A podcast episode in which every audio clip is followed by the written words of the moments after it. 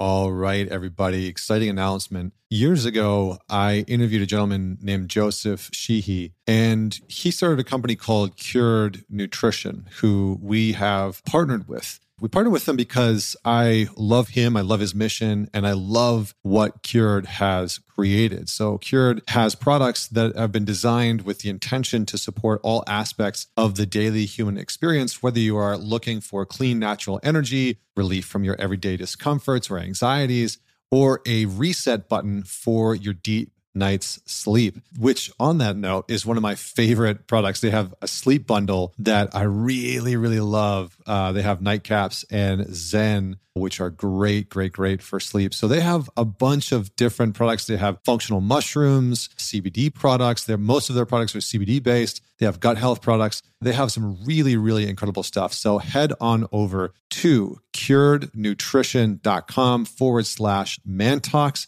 and you'll get 20% off all of their products. Again, it's curednutrition.com forward slash mantalks. And please go check them out. It goes a long way in supporting the show. We have been very, very intentional. I've been running this podcast for eight years, and we've been very intentional about who and when we bring on partners. And so if you've been tuning into the show for a brief amount of time or a long time, please go check them out. Again, cured, C U R E D, nutrition.com forward slash mantalks.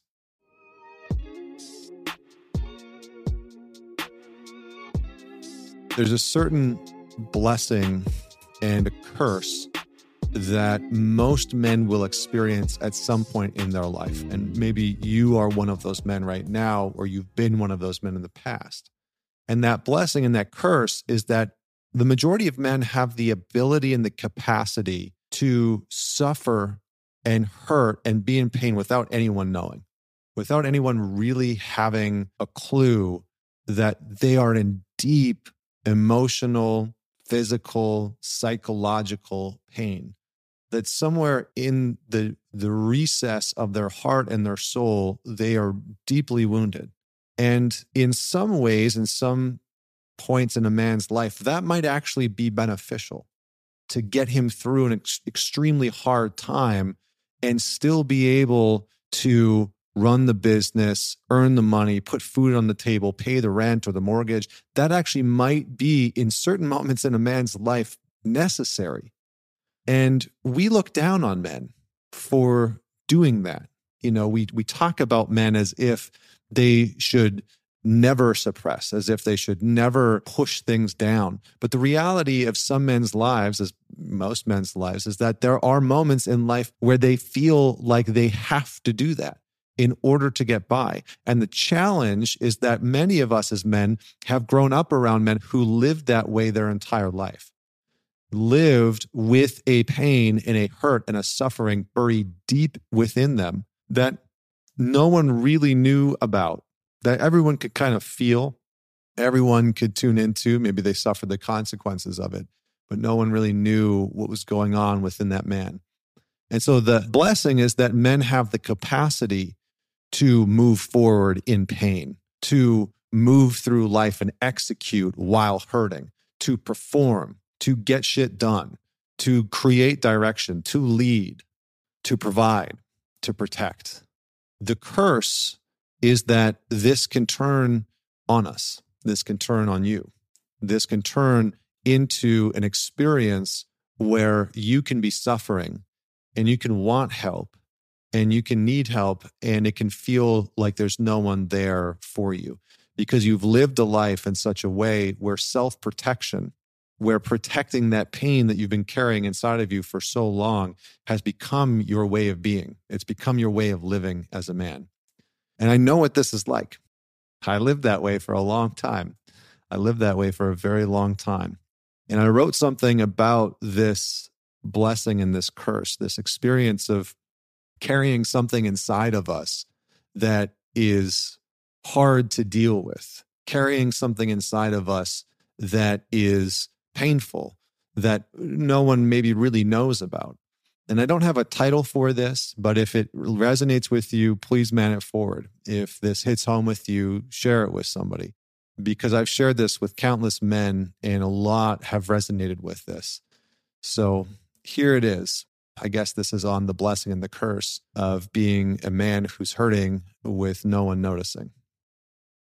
There's a hungry ghost living in the basement of my heart, a hungry ghost who seems to know only the art of self destruction. He's never satiated, he's never filled. And like any good addict, there's no real bottom. There's no top to fill to the brim or walls to contain him, only the vast, never ending spaciousness of empty. He seems to lay in wait until my consciousness is weary and strikes with whispers in my ear. Watch it, smoke it, text her, drink it, stuff it in your face, burn it all down the marriage, the family, your business, your bank account. Just fuck it all up, man. Blow it all up, destroy the whole thing because you are not worthy. Man, this guy reeks of self pity. He reeks of boredom and the kind of loneliness that lingers around those who seem to have been born without any sense of belonging in the world.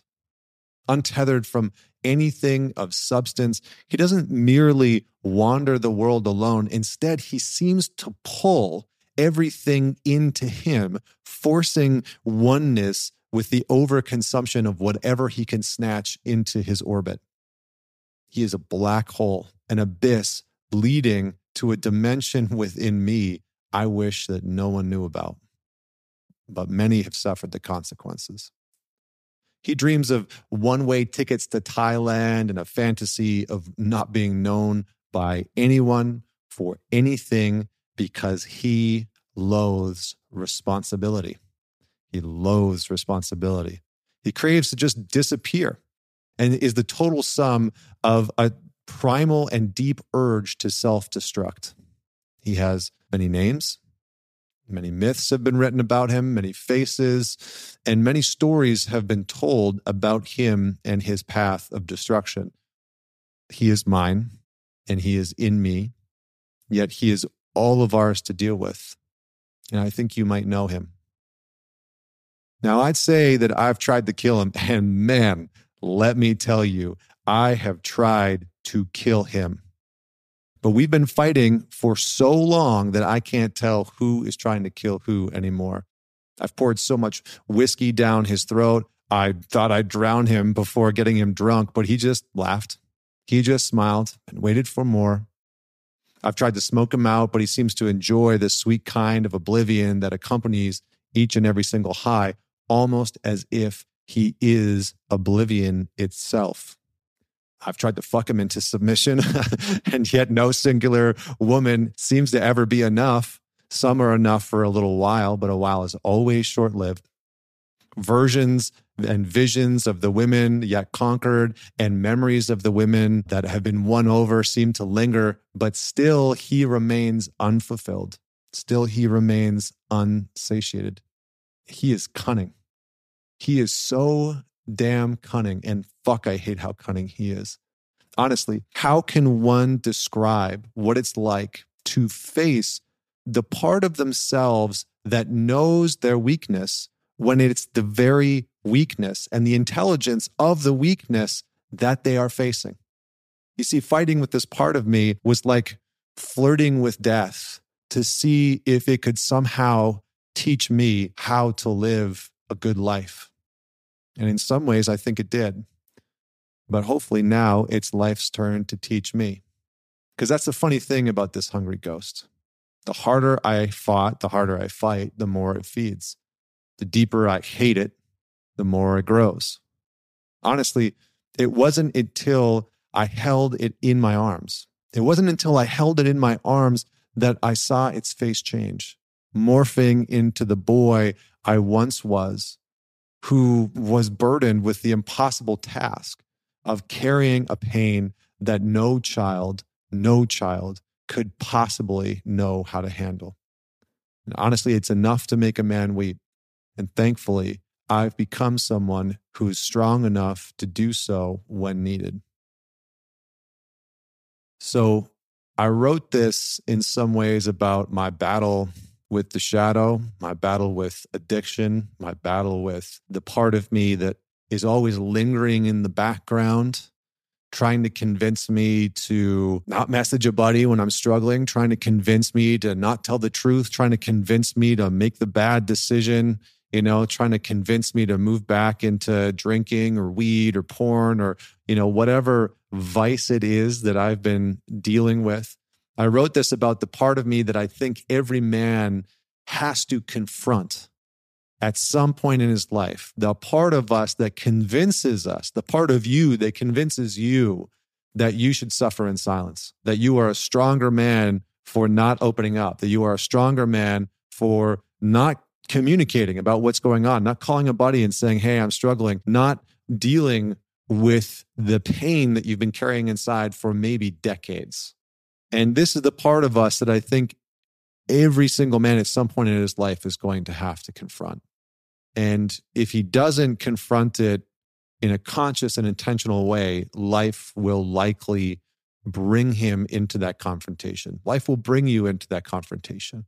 It will create circumstances because this part of you this shadow, this predatory nature inside of you, this part of you that convinces you that you can just carry on in life and your relationships and your business and your career and your vocation as a parent, as a friend, as a brother, as a son. It convinces you and tries to convince you every single day that it's okay for you to go through life pretending like you aren't hurt, like you're not in pain, like you haven't gone through some shit and that you don't deserve that your problems, your challenges, your pain, your hurt doesn't deserve to be faced or dealt with because of whatever problem, right? It's not as bad as other people's, or you just got to man up, or whatever that, you know, whatever story it is that it tries to tell you.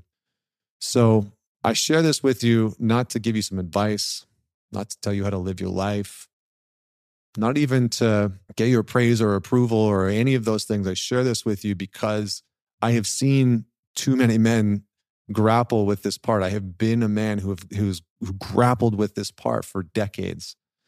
And I've seen too many men not be able to put a voice to this part of themselves. And I see in our culture that so many men, old and young, are grappling with this part of them. And when I, I work with men, when we bring men together on weekends, I see the power of being able to openly talk about this aspect of us, of you.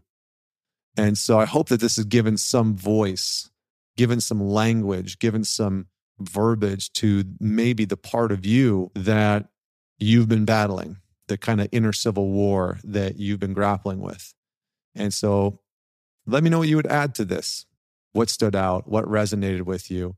Um, please man it forward to somebody. You never know what you know might hit home with them. And until next week, this is Connor Beaton signing off.